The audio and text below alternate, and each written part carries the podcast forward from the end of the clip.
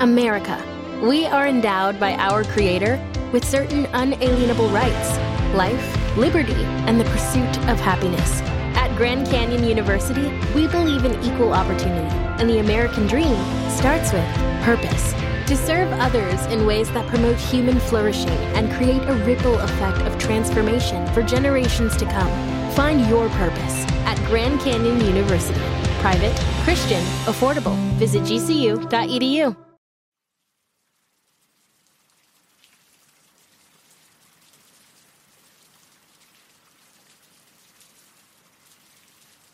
Greetings, everyone, and welcome to Back to Ashes. My name is Phoenix. I would like to thank the reform members of this channel Interscare Wifey, Denise S., Through Scrutiny, Samantha Place, Stephanie McLaren, Corpse Lover, Norma D.W., Christy Elias, Cindy Cleveland, and Patty's niece. If you would like to learn how to become a member of this channel or would like to buy me a coffee as a special thank you and check out my GoFundMe, all of that can be found down below. If you are new here or haven't done so already, please don't forget to subscribe, like, share, and comment. Not only does it help the channel out, but it also alerts you every time I upload a video. With all of that being said, it is time to go back to ashes, for once we arise from the ashes, we are a bigger, brighter, stronger, and a happier person in the morning. Sit back, relax, kick back, grab a snack, or tuck in to get warm, and prepare for this dose of vocal melatonin entitled True Trucker and Road Trip Stories. Right after this intro, an ad will play. I'll read the first story an ad will play, and after that, there will be no more ads within this video. Disclaimer This video will contain foul language and material and content not suitable for all listeners. If you are sensitive to these topics, this is not the video for you. Everyone else, let's get started, shall we?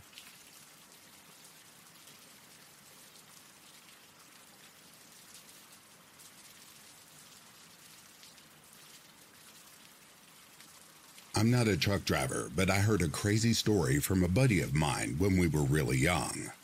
There is one large truck stop in the city that we live in, and we were getting our driver's licenses and had to do an on road training with a driving instructor.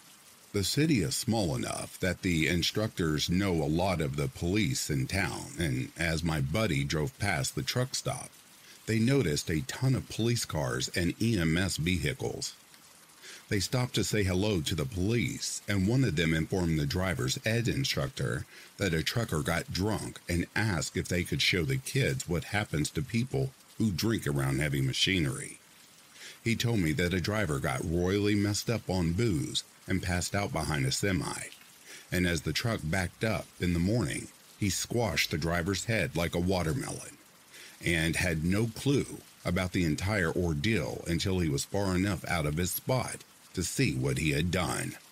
Talk about crazy.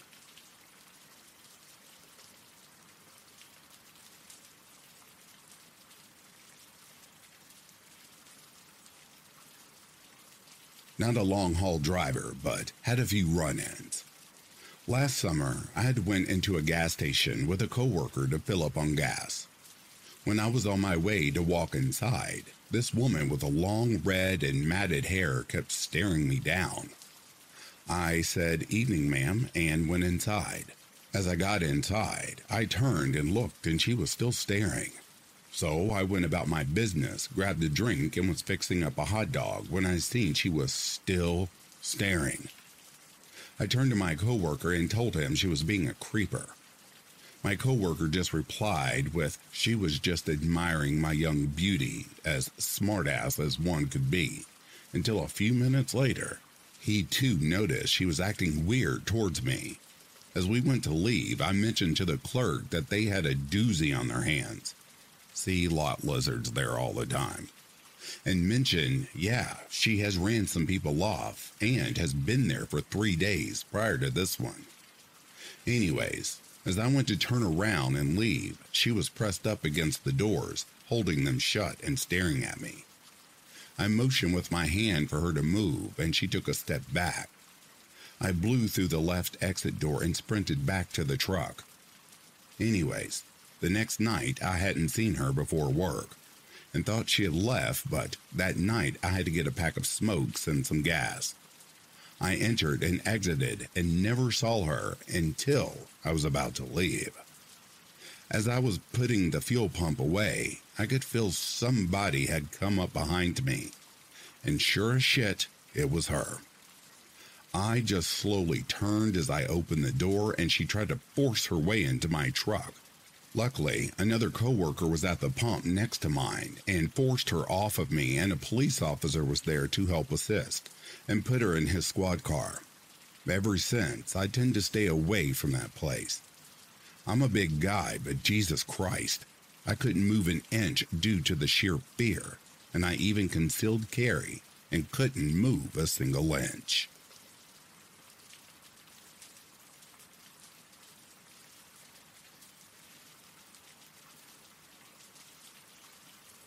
My stepfather is a truck driver. Anyone who's familiar with the 401 highway in Ontario knows how shit it can be in winter. He was heading to Ottawa after a pickup in Toronto, and just before Kingston, another truck had jackknifed about 10 minutes past Kingston. When the truck jackknifed, it slid into the barrier and rolled. The traffic was moving, but pretty heavy. The cars behind the truck didn't have time to stop, and 14 or 15 cars and vans and pickups ran into the initial crash at speed. My stepfather was a few vehicles back, saw the initial crash, and hit his air brakes for all he was worth. Luckily, he had the length to get it stopped, and his load was heavy, but not enough to force the truck to keep rolling. About 10 to 15 minutes go by. First responders are on scene, inspecting the crash and working out how to start getting at the victims still trapped. My stepfather has always stressed one specific detail about vehicle safety in the event of a situation like this. Stay the fuck in your car unless there is immediate danger in there with you, or you can see someone in urgent need. Wait for the first responders to come to you unless you're uninjured and have a clear path the fuck away from the road. So he's idling his truck about 10 meters back from the crash itself. He sees a woman whose car is about midway in the pileup slowly open her door and kind of stagger out of her mangled car. She looks disoriented and is clearly moving like she's confused and doesn't know what happened. He has an oh fuck moment and opens the door, about to run out and get her. She's staggering towards the median, not the shoulder, and he's worried she's going to wander into oncoming traffic on the other side of the highway. As he's stepping out onto the running boards, he hears an air horn pulled repeatedly. He jumps back in, pulling his door closed behind him as another transport comes straight on into the wreck. The guy hit more black ice, and the weight of his load and momentum carried the truck forward into the median. The woman had made it to a point where she was between the truck and the median. My stepfather watched a woman who'd he'd been about to run out and pull from the road get cut completely in half.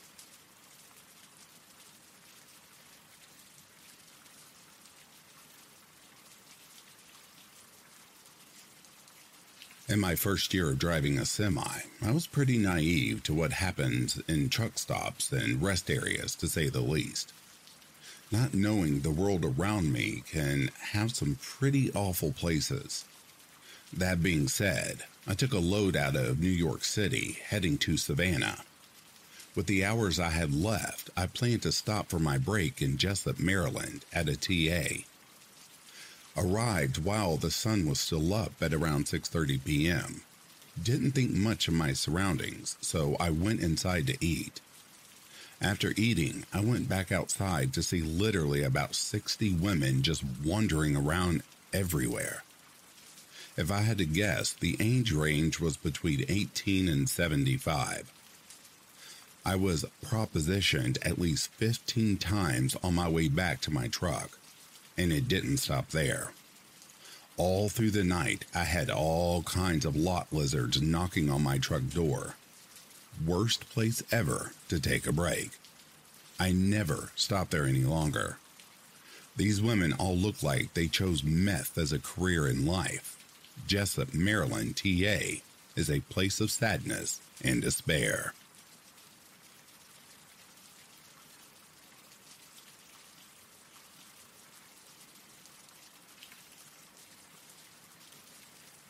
My dad was a lorry driver, UK here, for a good long while, and he has some awesome stories. If this thread is still going when I get home, I'll get him to tell some. But for now, here's a story he has about another driver. This guy was a trucker down in Australia, driving those huge land trains across the long, long outback roads. These are seriously lengthy journeys, and back then, every driver who wanted to make the delivery on time went past their max hours.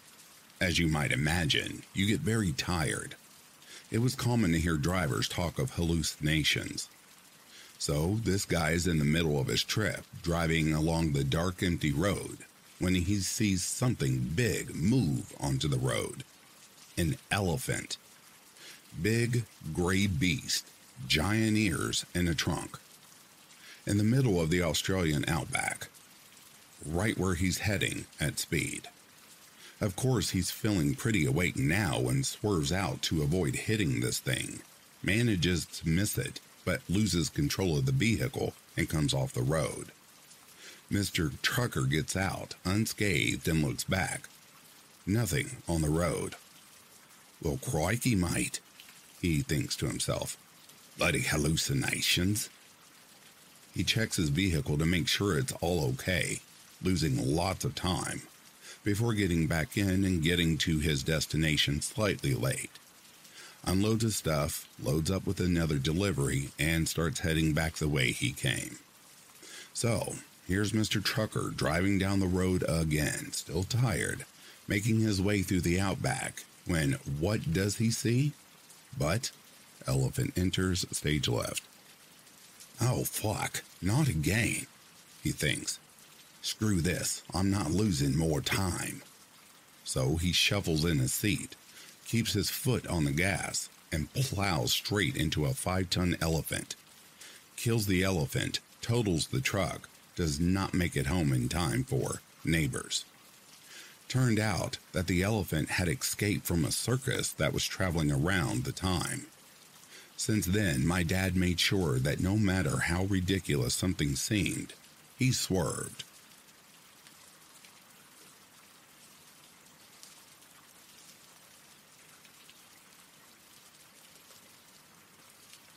My grandfather was a state trooper and a detective, accident detective. I have two interesting truck stories from him. Number one, he told of a group of college kids driving somewhere for spring break and being distracted one way or another. They hit a semi. He said when he showed up, three of them were out of the car and one was still sitting in the back behind the passenger. The roof of the car had been pretty well peeled back, with most of the damage being on the passenger side of the car. The passenger's shoulder was fucked up from the crash and everyone was sobbing. So no one was really being cooperative when my grandfather asked about the fourth individual. My grandfather walked up to the car to see if the fourth guy needed any help. He said from behind and on the left he looked fine, but when he got around to the front, the whole right side of the guy's head was destroyed. Story 2 When I was younger, I was helping my grandfather move this old police filing cabinet. And I was kind of digging through his old photos and files, and I stumbled across some guy, clearly dead, laying on the road. It was pretty gruesome. I inquired about the photo, and he said the trucker had fallen asleep and fallen out of his truck and ran himself over, cutting himself in half. It was the middle of the winter, so he froze to the ground my grandfather said they had to pretty much scrape him off the road.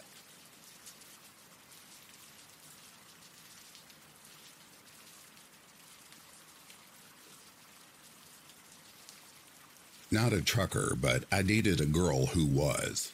She was short haul, but occasionally had to run loads to a warehouse out of state. When she did, I usually tagged along. We pulled into this nasty, abandoned looking truck stop right on the New Mexico Texas border for fuel. All fueled up, we headed inside to see if we could get something to eat. The inside of this place looked like something out of Fallout. Mostly empty shelves with random dust covered canned goods and old boxes of this or that lights flickering and making that pinging sound. Not a soul to be found. We grabbed a few bags of chips and waited near the register. After making some noise and waiting for like five minutes, we put the stuff back and went outside. Surrounding her truck were about 10 guys who looked pretty fucking scary. Remembering I had left my gun in the truck, my stomach dropped. A biker then rolls up and talks to the two guys near the back of the truck for a minute, then does this slitting throat motion. My girlfriend is shaking and close to crying. I'm pretty sure I've already shit my pants. The biker throws his hands up, telling everyone to move, and walks over to us. He then, very politely, tells us that someone had stolen a trailer of his up north, and he was looking for it. This wasn't the one, so he apologized for the drama. He reaches into his pocket, grabs something, sticks it in my hand, and tells me he was sorry for the trouble. As he's walking away, I look at my hand, and it's a bag of weed. We got the fuck out of there pretty fast. Good fucking weed, though. We were joking about trying to find him on the way back and getting some more.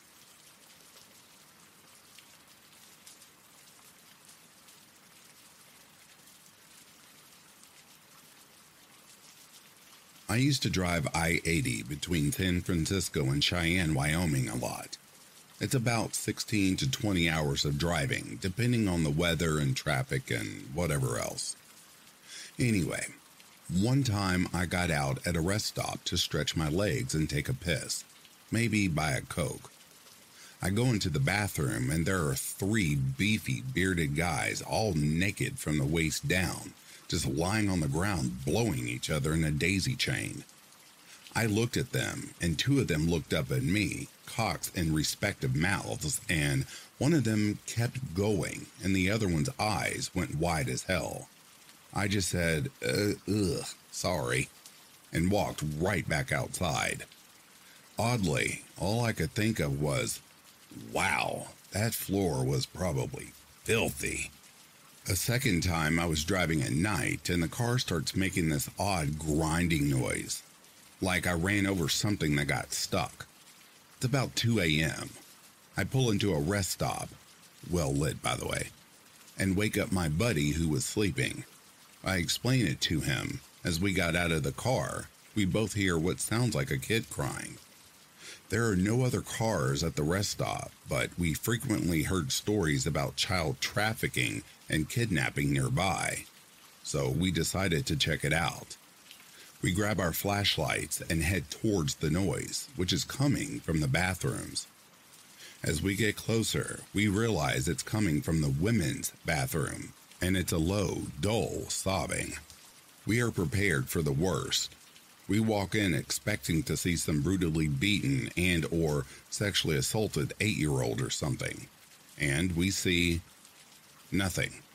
The sound is still there and it's still clearly coming from the room, but the room is empty. We turn on the light. Still nothing. Check each stall, the trash can. Nothing. Even start looking for where in the room it was coming from. Nothing. Is it a hidden speaker? Are we on candid camera? What the fuck? My buddy climbs up one of the stalls to get to the top window at the rest stop, which is vented out and open. He closes it, and the noise stops completely. Opens it, and there's no more noise. We sit there for a few seconds, staring at each other. He shrugs, then the window slammed shut again without him touching it. We are out of that fucking bathroom in seconds. The noise starts up within 10 seconds later as we got to the car, and we're tearing out of the parking lot within 10 more seconds. The grinding noise is still there, so this time I pull over a few miles later at a Flying J truck stop, well lit, sometimes occupied. Couple of truckers there, no other civilians like us. We check under the car.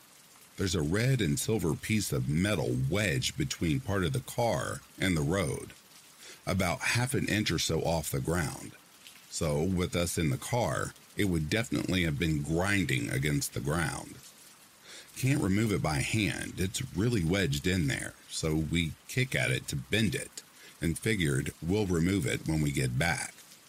A week later, I had my mechanic take it out when he was doing a service. It was part of a kid's tricycle. It was the red piece where somebody can stand on the back. I don't know why, and I don't think they were connected or anything, but that was one of those moments for me. Totally fucked up and crazy. Oh, yeah, a quick edit to my story here. My buddy emailed me this. Hey man, I saw this on Reddit. Is this you?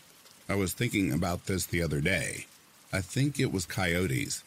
I heard some coyotes outside the cabin last month and they were like kids laughing or roughhousing. And later on, they were kind of crying and it sounded familiar. I don't know why it was coming from the bathroom. Maybe the drains in the floor were connected to where the coyotes were howling. Maybe the window or the wind or just the way the noise was carrying over the desert or bouncing off the walls. I don't know. But I think it was coyotes. It sounded just like it. Life's better with American Family Insurance because our home policies help protect your dreams and come with peace of mind. Save up to 25% by bundling home, auto, and life. American Family Insurance. Get a quote, find an agent at amfam.com. Products not available in every state. Discounts may not apply to all coverages on an auto or home policy. Discounts do not apply to life insurance policies. Visit amfam.com to learn how discounts may apply to you. American Family Mutual Insurance Company SI and its operating companies American Family Life Insurance Company 6000 American Parkway, Madison, Wisconsin. Support for this podcast and the following message come from Corient. Corient provides wealth management services centered around you. They focus on exceeding your expectations and simplifying your life. Corient has been helping high achievers just like you enjoy their lives more fully, preserve their wealth, and provide for the people, causes, and communities they care about. As one of the largest integrated fee only registered investment advisors in the U.S., Corient has deeply experienced teams in 23 strategic locations. Corient has extensive knowledge spanning the full spectrum of planning, investing, lending, and money management disciplines. Leverage Corient's exclusive network of experts to craft custom solutions designed to help you reach your financial goals, no matter how complex they may be. Real wealth requires real solutions. For more information, connect with a wealth advisor today at corient.com. That's C O R I E N T.com. Corient.com.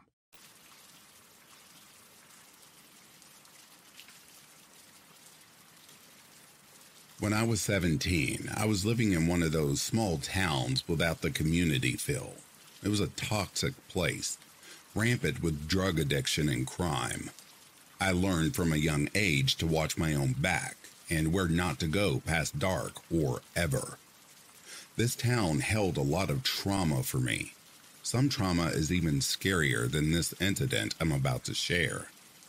I left this town a few short months after this incident and I would never think of moving back at this point in my life. For context, I was working a lot and finishing up my senior year, and we didn't have a working washer and dryer at home, so I had to go to the laundromat to do my laundry. I lived on the outside of town. It took five minutes to get into town, but we were so secluded. There were no streetlights, and I lived on a street between two mountains. We were down the street from this abandoned dairy farm. We had acres to ourselves. We were really secluded.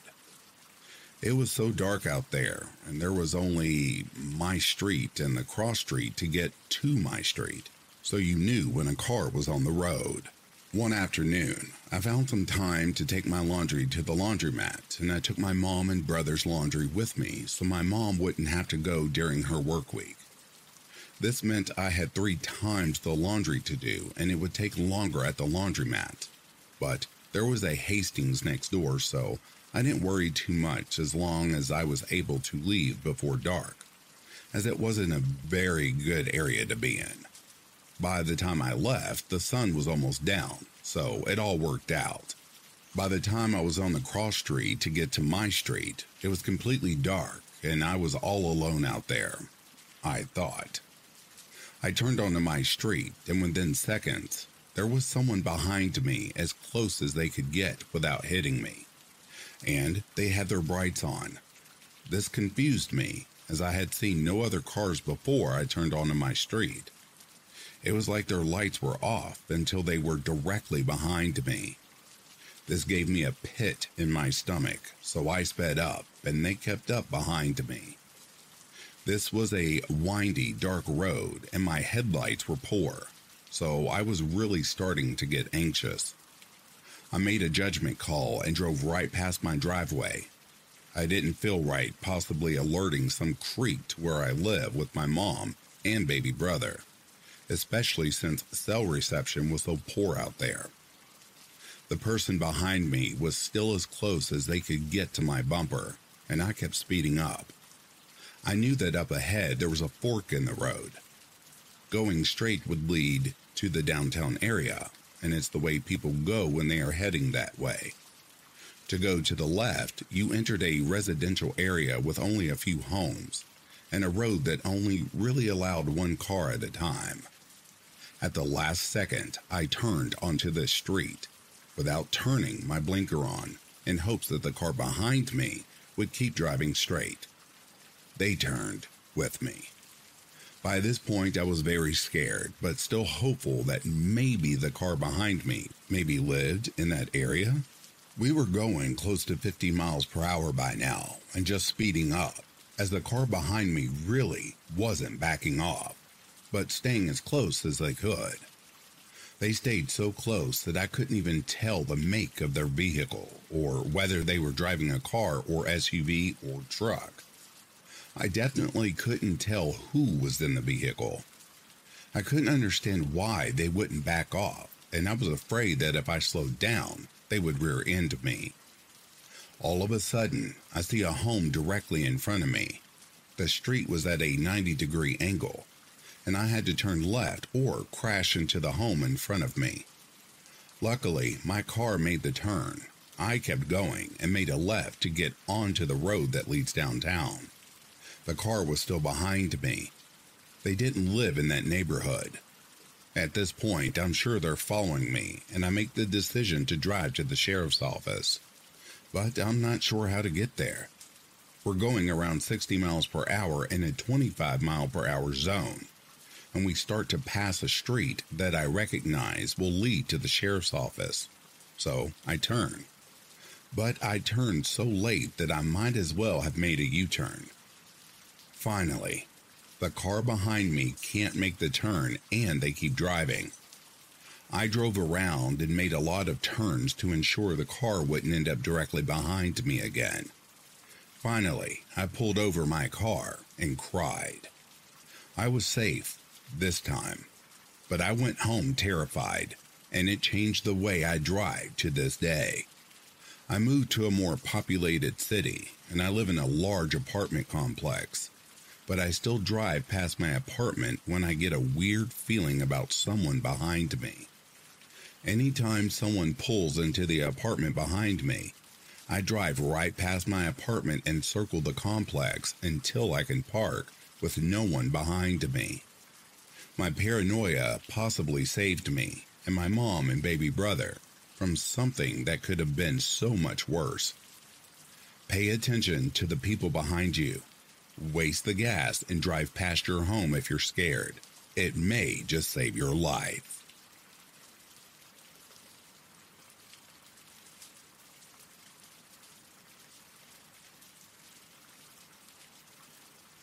I wasn't exactly an eyewitness to the actual event, but a buddy of mine was running a heavy haul load down a back road in Sacramento County.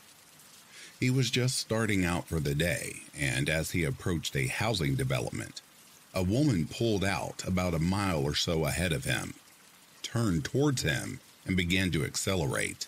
And I mean hard. Just a few feet before she reached him, she ducked under the dashboard of the car. The only thing he could think at that time was, fuck, this is gonna hurt. She plowed into him head on. It turned out she decided to use him and his truck for a suicide. The truck was out of commission for some time. My buddy turned out to be okay. He refused to take any of this personally, and counseling from the Sacramento County Sheriff's chaplain helped him quite a bit. The problem, though, was this woman was married to a real knuckle dragger. He'd been beating her and mentally abusing her for years, and she finally had had enough. She left behind a family, and I still wonder about her kids and how they're handling this years after the fact. Probably not well.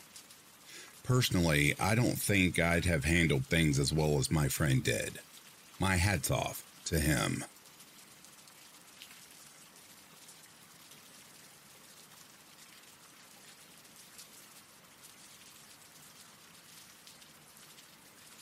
Back when I was a solo driver, I was making a delivery in Memphis, Tennessee.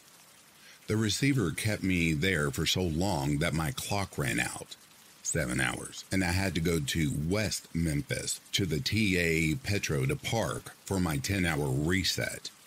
When I got there, I had to park in the very back and very dark of the lot. I took my dog, Noodles, out to the restroom. While I was walking him, I saw a man at the back of a trailer, just standing there. He made me nervous, so I hurried my pup and rushed him back to the truck.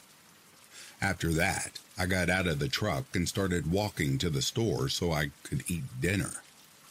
While I was walking, I heard footsteps behind me. When I turned to look, it looked like the same man I had seen behind the trailer, and he walked behind me the entire time. No matter how circuitous of a route I took, he followed me. It freaked me out, but I wasn't really scared yet. When I got inside, I found that the store was packed and so was the restaurant. So I went and got a seat at the bar before it could be taken. I ordered my food and waited for it to come. Halfway through my dinner, my bladder reminded me I needed to use the bathroom. So I told the waitress I was not finished I just had to go to the restroom and that I would be back. When I got back to my plate, my fork was on the right side of my plate. I looked around and didn't see the man that followed me inside, but was now scared. I'm left handed and always put my utensils on the left side of my plate. Something was done to my food. I called the waitress over, still standing behind my chair, and asked if she messed with my food. She said no. I asked her if she saw anyone else mess with it, and she said she was too busy to have seen anyone. She went and got the manager. I told the manager about the man that had creepily followed me into the store, then disappeared when I entered. He got me a new meal and moved me to the seat closest to the office. He went into the office and came back out a few minutes later and sat down in the booth across from me. He said, I looked through the camera feed, and a man did indeed come to where your food was setting while you were gone. He put something in your mashed potatoes, stirred it, and left back outside of the building. We don't have any cameras in the truck lot, so I don't know where he went. I don't want you to leave the store alone, and I also need to report this to the police. Do you mind if I call them? And I told him no, I didn't mind. So I sat there after I finished my meal and thanked him as he brought me a piece of pie on the house. It was freaking delicious. When the police came, they took a report and searched the grounds for the man, but didn't find him. After a few hours in total, the police officer told me he would drive me back to my truck, then told me that he was going to ask his boss if they could post a police officer out there all night to watch for the man. The boss man allowed it, and the entire night there was a police officer parked in the deepest, darkest part of that lot, keeping watch. I appreciated it immensely. The man was never caught, but nothing bad happened to me or anyone else that night. I'm thankful to those police officers still to this day, even though it's been a few years.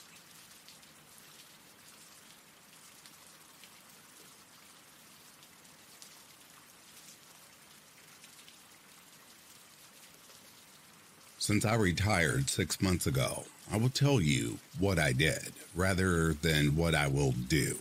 With a single exception, the only times I encountered that was from a speeder expressing their anger at me for temporarily impeding their ability to break the law while I was passing a slower moving vehicle.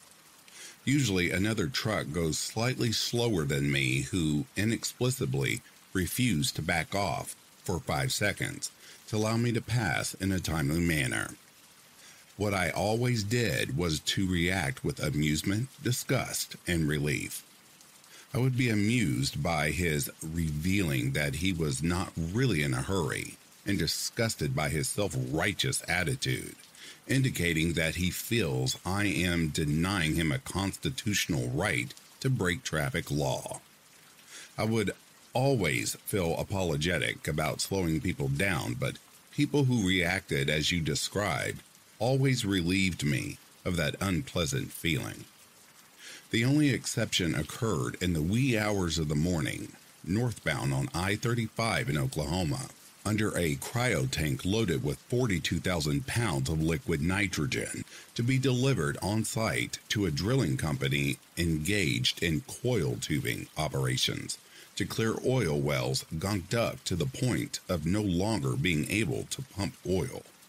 Having become familiar with every rough spot on the stretch of blacktop between Oklahoma City and US 412, the right to Enid. Whenever possible, I would change lanes to avoid a bump or extended rough stretch of highway. Operating a fast truck that was more often than not as I felt justified in slowing down speeders, if I could maintain the speed limit. My attitude was why should I cause unnecessary wear and tear to my truck, resulting in more frequent repairs just to make it more convenient for others to break the law. If unable to go the speed limit, such as going uphill while heavy, I would remain in my lane as I did not feel justified in forcing other traffic to go slower than the posted speed limit. Also, I would not cut people off at the last moment, even if I could maintain the speed limit.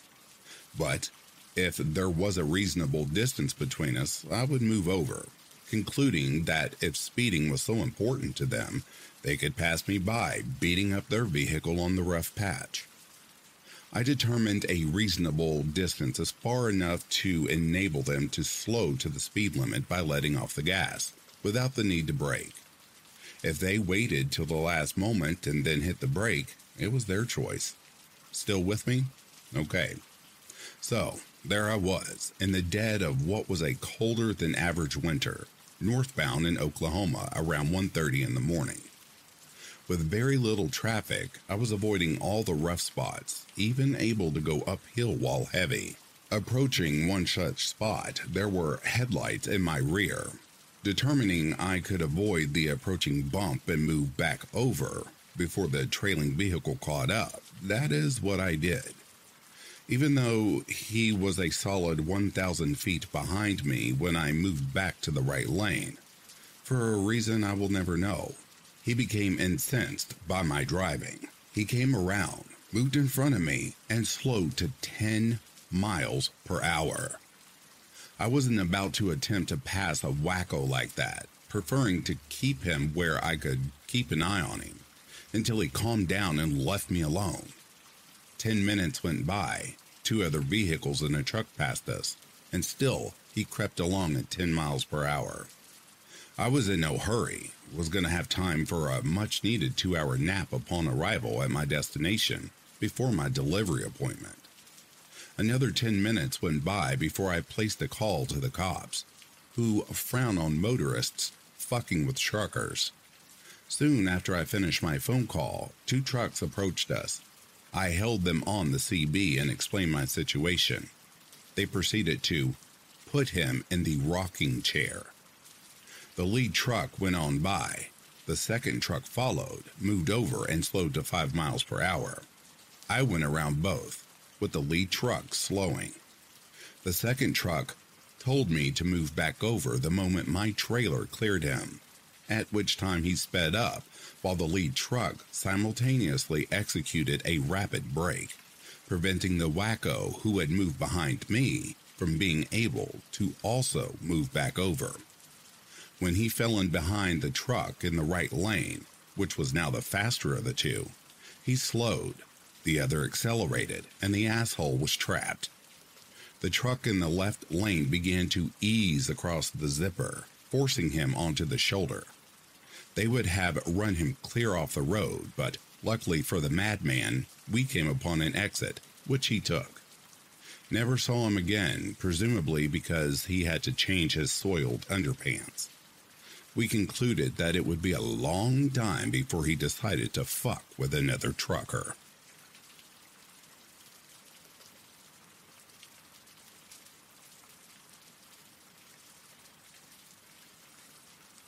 I was driving through the hills of West Virginia along with several other trucks in regular midday traffic.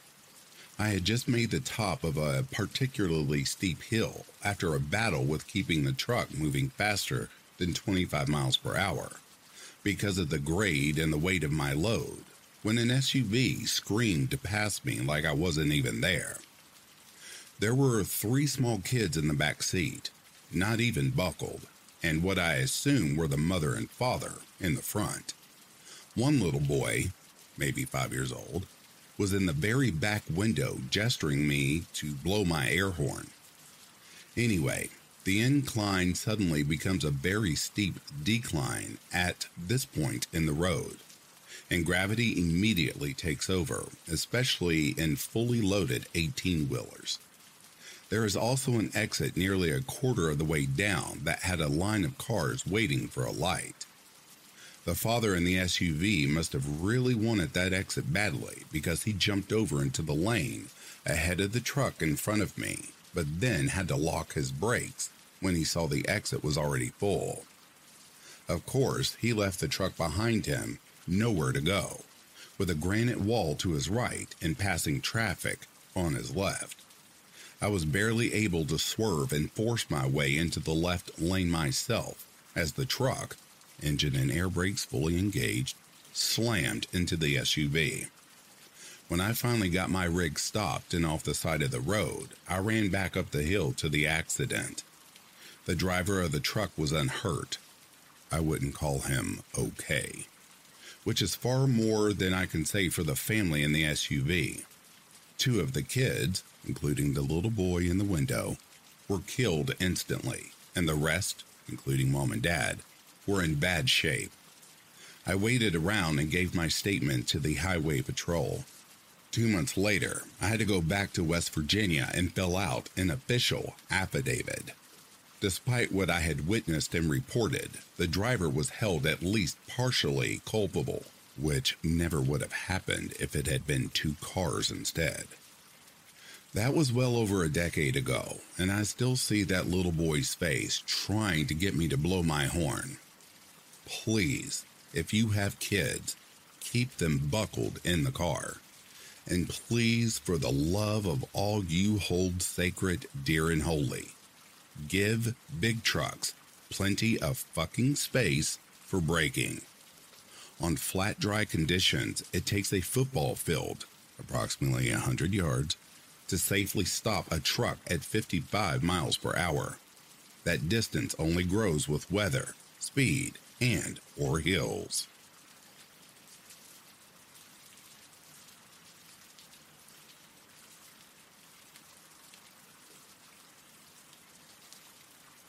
I only drive a truck for one year, but I had the scariest moment of my life during that time. I was going across Ohio on I 90 in the winter, carrying a load of beer out of New York and leading a small caravan of four to five other trucks. Was just going along minding my own business when a dump truck carrying what looked like a load of empty insulation bags in the dump box with no tarp covering it passed me by. I thought nothing of it and then seen a passenger car hot on his tail. Still, thinking nothing might happen, I watched one of the empty insulation bags come out of the dump box and land on the road in front of the passenger vehicle. From there, stuff changed very quickly. The passenger vehicle, instead of just hitting the empty bag, instead slams on its brakes and starts to skid on the slightly wet and icy road. The driver loses control and does a 160 on the road and comes to a complete stop about 200 feet in front of me, windshield facing me. Knowing there was no way I could stop in time not to hit him, I decide to head for the ditch, thinking I would rather roll the truck rather than kill someone. I crank on the steering wheel, the driver's face getting bigger and bigger in my vision. I somehow manage to keep the truck on the shoulder of the road as I go past him, nothing indicating I had hit him. About a minute later, one of the other trucks behind me gets on the radio. Schneider, I don't know how you did it, but you couldn't have gotten a piece of paper between him and your trailer. Being so shaken, all I could do was respond in one word Shit. The last thing I saw of that guy was his face through his windshield, eyes as big as dinner plates as I bore down on him. We both thought he was probably a dead man. It is a look that will haunt me for the rest of my life.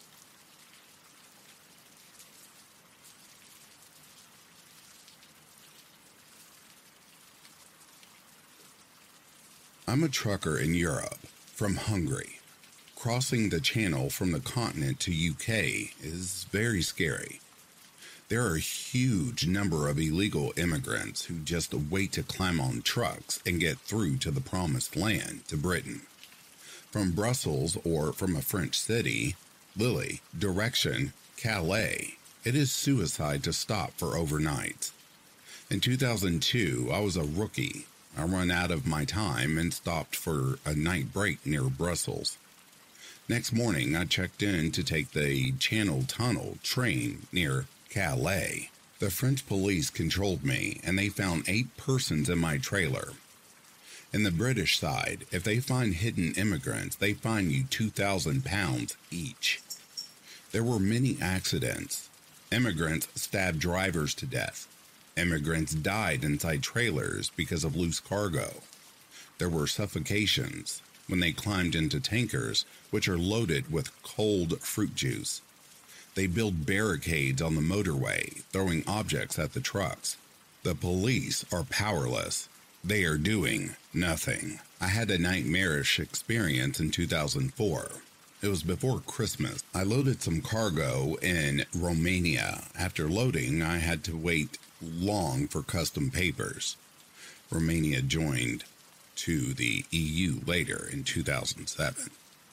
I got my papers in the last minute. The next day, Christmas. Go. Budapest, 900 kilometers, no motorway, bad, narrow, mountainous roads, full of potholes. I didn't care about my legal time. I just pushed as fast as I could through the night.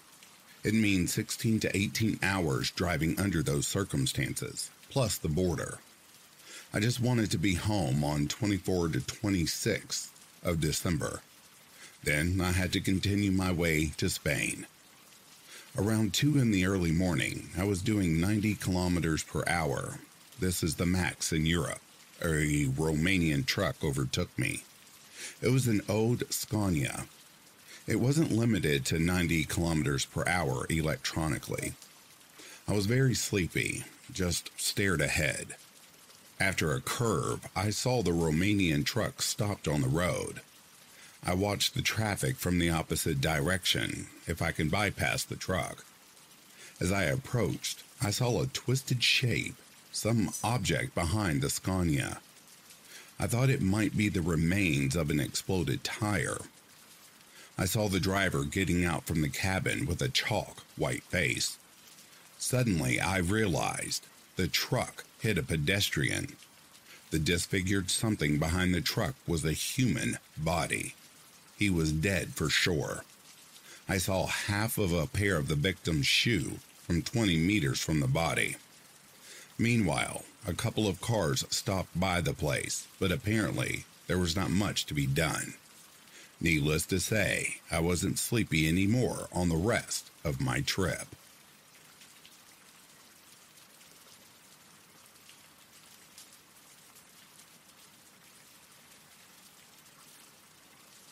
This story takes place in northeast Oklahoma, I believe around 2009 or 2010. I was around 14 years old at the time. So back then, my aunt and I did everything together. She was my best friend, my rock, my everything, really. Our favorite thing to do in our boring and rural town was to just go driving around. I believe I had just finished school for the summer. It was May, and she offered to take me on a celebratory drive around town. In my hometown, there's an old mental hospital that has been closed since the 1990s, I think. It's located in more of a rural ish area. I've always been fascinated by it, and she was too. She even worked there as a teenager. There's a prison located extremely close to it with guards and white trucks frequently driving the roads and preventing people from trying to sneak into the abandoned mental hospital. We both decided on driving around this abandoned mental hospital. It's just too cool and creepy. There's a cemetery where they mass buried many of the patients, just beyond the hospital and the doctor houses. Past the cemetery, everything gets rural. You are far from the town by this point, and there's only this single lane, lone, winding road. We're driving, having fun, just talking about anything and everything. It's late afternoon by this point, probably 4:30. It's just like an old drive that we had been on so many times. That's when I looked into the rearview mirror and saw a probably 90s white Jeep Cherokee behind us. It had seemingly come out of nowhere. We both shrugged it off. We thought it must be a prison guard or something. It became unnerving when the longer we drove, he never turned off onto a side road. He just kept following us. I remember my aunt playing it so calm, but I knew she was fully freaking out. She kept asking, Is he still following us? There were times when I didn't see him, and I'd say, No, I, I don't see him. Then, in the next minute, there he was right behind us again. He got close enough at one point I could see his face, relatively. He was wearing what looked like sunglasses, very big and bulky. He was middle aged, I'd assumed, white with a hat, and his dashboard was covered with junk. We kept driving further on this road through the middle of nowhere. There were several times we'd lose him and we would feel so relieved. At one point, we came to a railroad crossing on a hill. After we passed it, I didn't see him. We were so happy. And then there he was. He followed us for what felt like hours. If we sped up, so did he. I still get chills at the memory of looking into the rearview mirror and seeing his face. We were also in such a rural area that we could not get a cell phone signal. Finally, we emerged onto a highway. We had no idea where we were, but just so elated to get to a main road. We turned onto it and my aunt sped off. I remember we got back to my mom's house and we were full of fear and adrenaline. We frantically said, We were out driving and this guy started following us. My aunt finally confessed how scared she really was. We never told the police or anything, and my mom always thought we were making a big deal out of nothing. But it was terrifying to be out in the middle of nowhere, no cell phone signal, and a strange car following you for a long time. I remember we talked afterwards about it. Like, what if she had run out of gas? Her car broke down. What would he have done?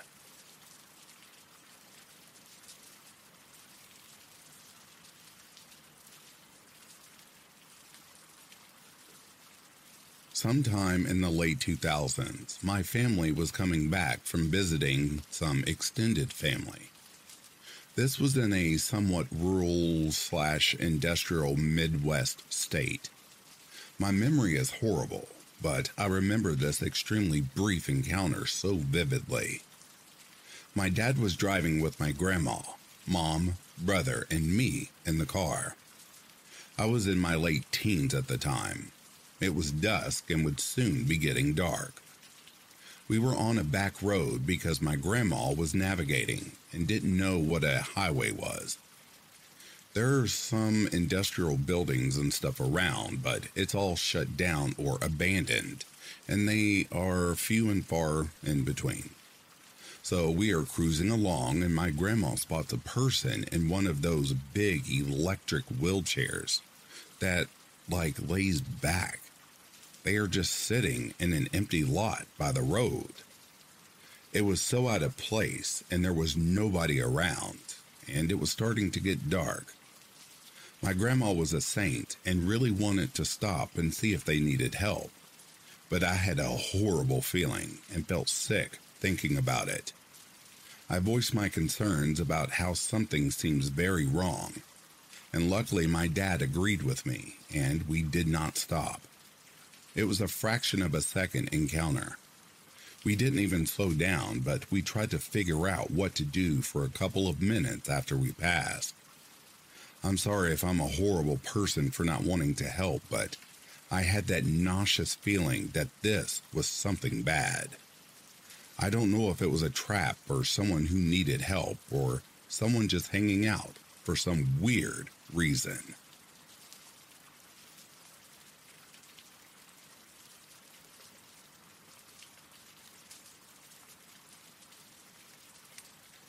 Stopped at a coworker's house one night after a late shift, around 2:30 a.m., to drop off something she had forgotten. I don't know exactly where I was, but was familiar with the town and knew the highway I take home was very close. So I turned on my GPS just to get me back to the highway. Sometime after 3 a.m., the GPS bugged out and started leading me in circles before finally spitting me out on some back road in a wooded area, which I drove on for a bit until I saw a man just walking in circles next to the road. I'm a young woman with small stature and have seen enough movies to urge me to just keep driving, but kept watching him in my rear view. When I looked back to the road, I had to slam on the brakes because in front of me was an albino deer just standing there. It looked up, then walked away, and I kept driving. I saw lights behind me, but by this point I was looking out for more deer or weird things and ignored them as they kept getting brighter, and I thought, this guy is getting really close. So I looked up, and there was nothing behind me, no cars in sight. This happened two more times, I still didn't know where I was and was about to call my boyfriend when I made a turn and came out right in the town where I live. When I got home, my boyfriend told me he heard the sound of our front door opening and somebody coming inside twice while I was gone. But he checked the house and didn't find anybody. It was a weird night, and I don't think either of us slept very well. I've been to this girl's house twice after this incident, and both times my GPS has taken me right to the highway like normal.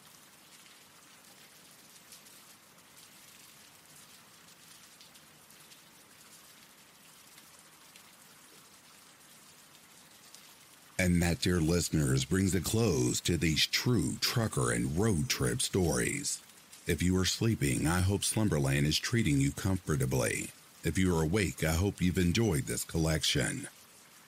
In the meantime, please take care of yourselves. I'll be reading to you soon.